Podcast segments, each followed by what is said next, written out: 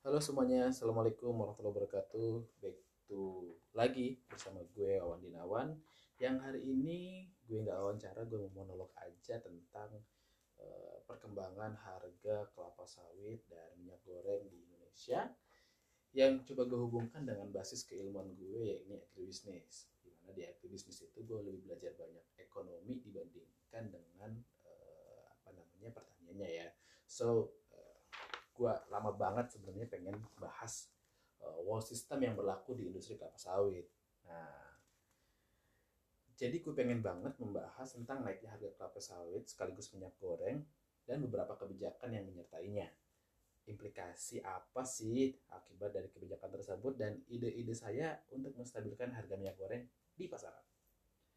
Seru kan? Nah, sebelumnya saya ingin menyatakan bahwa apa yang saya sampaikan ini merupakan murni pendapat pribadi dan tidak ada hubungannya dengan aktivitas saya yang lainnya, ya kan? Oke, sebelum gue mulai, gue pengen membagi episode ini menjadi empat episode. Yakni pertama adalah satu pasar komoditas kelapa sawit dunia, teori dan prakteknya. Gimana sih sebenarnya teorinya supaya nih jangan sampai ada influencer-influencer yang gaya-gayaan ngerti banget tentang uh, kondisi kelapa sawit. Sejujur saja TL ya waktu itu yang uh, koar-koar dan sayangnya kemudian malah menjadi e, dipercaya oleh masyarakat. Itu TL nggak ngerti itu sama sekali. Yang kedua adalah dinamika pasar CPO 10 tahun terakhir dan efeknya pada minyak goreng. Yang ketiga adalah kebijakan-kebijakan pasca kenaikan harga CPO dan dampaknya.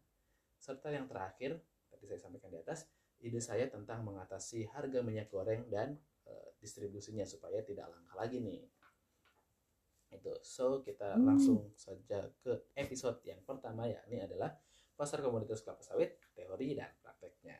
Nah gue pengen lebih menceritakan tentang bagaimana proses terbentuknya harga kelapa sawit yang saat ini terjadi. Oh sorry harga CPO eh, dan gue ingin menggambarkan bagaimana uh, mekanismenya supaya lo semua yang mendengarkan ini eh, nggak bingung sebenarnya apa sih yang terjadi kenapa kita harga harus ikut harga internasional?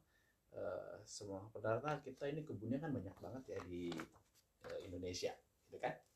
Oke okay, gua akan mulai dari sini.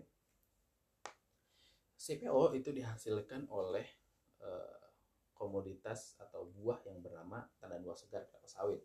Itu pertama. Kemudian mereka diolah uh, menghasilkan CPO jual kernel. Bahkan sekarang cangkang juga dijual ya nah, untuk menjual CPO, kernel dan tan, e, cangkang tadi, perusahaan mengadakan tender. E, jadi bu, buka tender nih, ayo siapa yang mau beli? Siapa yang mau beli? Siapa yang mau beli? Gue punya barang namanya CPO. Oke. Nah, tender tadi diikuti oleh perusahaan-perusahaan pembeli, sebut saja pembeli CPO ya. ya eh, saya mau beli, saya mau beli. Nah, seperti dilelang lah, kan tahu ya. Eh, barangnya penjualnya banyak, mungkin barangnya sama, uh, tapi pembelinya juga banyak. Nah, eh, apa namanya? Secara teori penjual CPO itu karena dia sebagai penjual punya yang namanya perilaku penjual. Nah, perilaku penjual itu kan gini. Kalau lo punya barang harganya murah, ya kan? Lo pasti pengennya jualnya sedikit aja. Kenapa? Karena untungnya dikit. Nah, sementara kalau lo punya barang banyak, lo pengen jual harganya sebanyak-banyaknya maksudnya barangnya sebanyak-banyaknya dengan harga yang lebih mahal. Kenapa? Karena lo akan mendapatkan keuntungan lebih besar di situ. Jadi kalau lo punya barang yang murah, lo akan coba keep dulu sampai nanti harganya mahal. Gitu. Nah sementara sebaliknya dari sisi pembeli, nah ini kebalikannya, dia akan membeli banyak, ya, membeli banyak kalau harganya lagi murah dan dia akan membeli sedikit jika harganya lebih mahal. Nah, perilaku ini kemudian bertemu dalam sebuah tender tadi nih, ketemu nih, ketemu si para banyak penjual dan banyak pembeli itu, kemudian mereka tanda kutip komunikasi ya, ya udahlah harganya segini, kuantitasnya segini ya. Nah, ketemulah di situ yang namanya harga. Nah, harga itu secara teori adalah hasil dari eh, apa namanya perpotongan antara kurva supply dan kurva demand.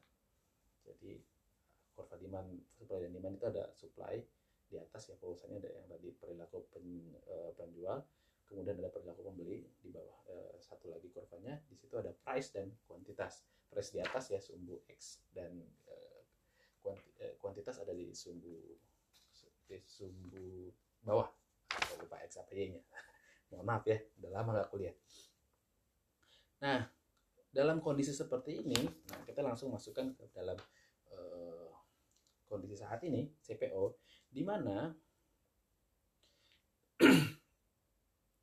pembeli saat ini butuh CPO lebih banyak nih. Karena banyak hal ya karena uh, mulai dari restart akibat COVID uh, kemudian ada juga karena ekonomi hijau dan kebutuhan pangan di dalam dan luar negeri sehingga kebutuhannya semakin uh, banyak sementara kemudian har uh, apa namanya uh, supply-nya saat ini mulai berkurang. Kenapa? Karena di di beberapa negara seperti Malaysia itu kekurangan tenaga kerja, kemudian di kita kehilangan produktivitas karena sementara harga pupuk dan sebagainya. Nah, kalau dilihat dari teori supply dan demand, maka kenaikan demand akan menggeser kurva ke sebelah kanan yang mengakibatkan harga naik dan kuantitasnya juga naik. Tapi karena suplainya berkurang, maka kurva supply juga akan bergeser ke kiri. Akibatnya harga terus naik sementara sementara kualitas eh kuantitas untuk dibelinya juga berkurang. Kesimpulannya, dengan demand yang bertambah sementara supply yang turun mengakibatkan harga CPO akan naik dan terus naik kalau harganya eh, apa maaf kalau suplainya makin turun. Nah, sayangnya itu cuma CPO ya. Kalau dalam industri itu ada yang namanya barang substitusi dan barang komplementer. Kita di SMP sudah belajar SMP, SMA dan kuliah juga harusnya belajar tentang barang substitusi dan barang komplementer. Barang substitusi itu adalah barang pengganti, sementara barang komplementer adalah barang pendukung. Nah, barang substitusinya kelapa sawit itu, CPO itu ada banyak. Ada minyak nabati yang lainnya seperti minyak kedelai, rapeseed, minyak bunga matahari dan sebagainya. Nah, biasanya kalau harga CPO naik sementara harga minyak nabatinya lainnya lebih rendah, tentu kan eh, pembeli CPO akan pindah ke eh, minyak-minyak yang lainnya. Tapi sayang sekali harga CPO itu jarang sekali ada di atas harga minyak-minyak nabati lainnya. Kenapa? Karena minyak nabati dari kita punya kebanggaan kita yaitu di CPO ini adalah merupakan minyak nabati paling produktif dan efisien sehingga harganya juga lebih murah dibandingkan yang lain.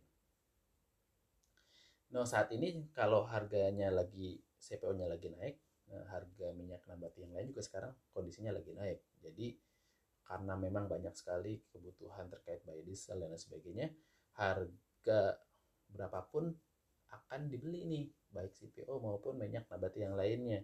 Jadi bayangkan ya, jadi bayangkan nih, jika ada ribuan perusahaan dan ribuan pembeli ikut lelang CPO baik dalam dan luar negeri sekali lagi baik dalam dan luar negeri di mana pembeli CPO berperilaku sangat membutuhkan CPO sekali lagi sementara suplainya juga sangat rendah ya harga juga akan terkerek itu naik. Kemudian penjual akan menjual CPO-nya tidak peduli lagi kepada pembeli dari la, dari luar maupun dalam negeri. Ya kan pembeli perilaku eh, penjualnya yang penting harganya cocok. Mau dalam negeri kayak mau luar negeri kayak yang penting harganya cocok. Nah kondisi inilah ini yang namanya bursa ya namanya bursa harga nih. Sehingga mengakibatkan harga terjadi harga acuan makin lama makin naik karena rebutan pembeli pembelinya rebutan nih yaudah gue eh, harga sekarang berapa? 15.000 ribu misalnya. Gue mau 15.500 lo jual ke gue gitu. Dan penjual pada saat ini sedang uh, punya kuasa yang cukup baik gitu karena harganya lagi uh, mohon maaf harga, uh, supply-nya lagi uh, rendah. Jadi uh, mereka punya posisi untuk ya kalau uh, harganya nggak tinggi udah gue jual nih. Lu butuh kan? Nah kira-kira gitu. Nah akibatnya harganya kan jadi naik nih. Nah setelah harganya naik bagaimana proses yang kemudian terjadi di uh, Indonesia. Nah, proses yang tadi juga ini kan mekanisme pasar namanya ya, mekanisme pasar. Nah, tiba-tiba nih, tiba-tiba ada uh, yang mengintervensi jalannya pasar tersebut dengan berbagai kebijakan. Nah, nanti kita akan bahas ini di episode ketiga, yakni tentang kebijakan-kebijakan yang mempengaruhi uh, pasar CPO dan kemudian bagaimana jika kondisinya berbalik demand CPO rendah sementara supply sedang dan uh, sedang bagus-bagusnya. Nah, ini kalau baca supply dan demand tentu membaca kurvanya jadi mudah. Uh, harga akan sangat turun sekali sementara barangnya uh, banyak sekali yang tidak terjual. Dalam kondisi banyak hal misalkan di industri susu ya kalau kita baca berita di luar negeri itu susu bahkan sampai dibuang-buang. Ya, sampai dibuang-buang karena harganya nggak cocok gitu. Karena kebanyakan oversupply ya. Kalau di uh, eh, CPO sih belum ada ya kita uh, melepas CPO gitu.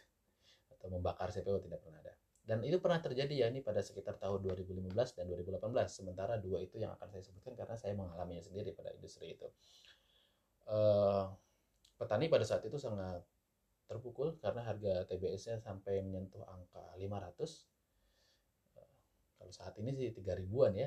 Bayangkan Anda 3 ribu dan 500 itu jarak yang sangat jauh sekali. Dan mengapa tidak sampai ribut sekali? Karena harga CPU itu tidak berpengaruh kepada harga minyak goreng pada saat itu yang menjadi salah satu sembilan bahan pokok. Nah, kata kunci sembilan bahan pokok ini, sembako ya, sembako ini akan menjadi bahasan saya pada episode 4, yaitu ide saya terkait pengendalian harga minyak goreng dan distribusinya. Ya, sampai di sini dulu. Kita bertemu lagi pada episode kedua, yakni dinamika pasar CPO 10 tahun terakhir dan efeknya pada minyak goreng. Jangan lupa di subscribe ya. Thank you. Assalamualaikum.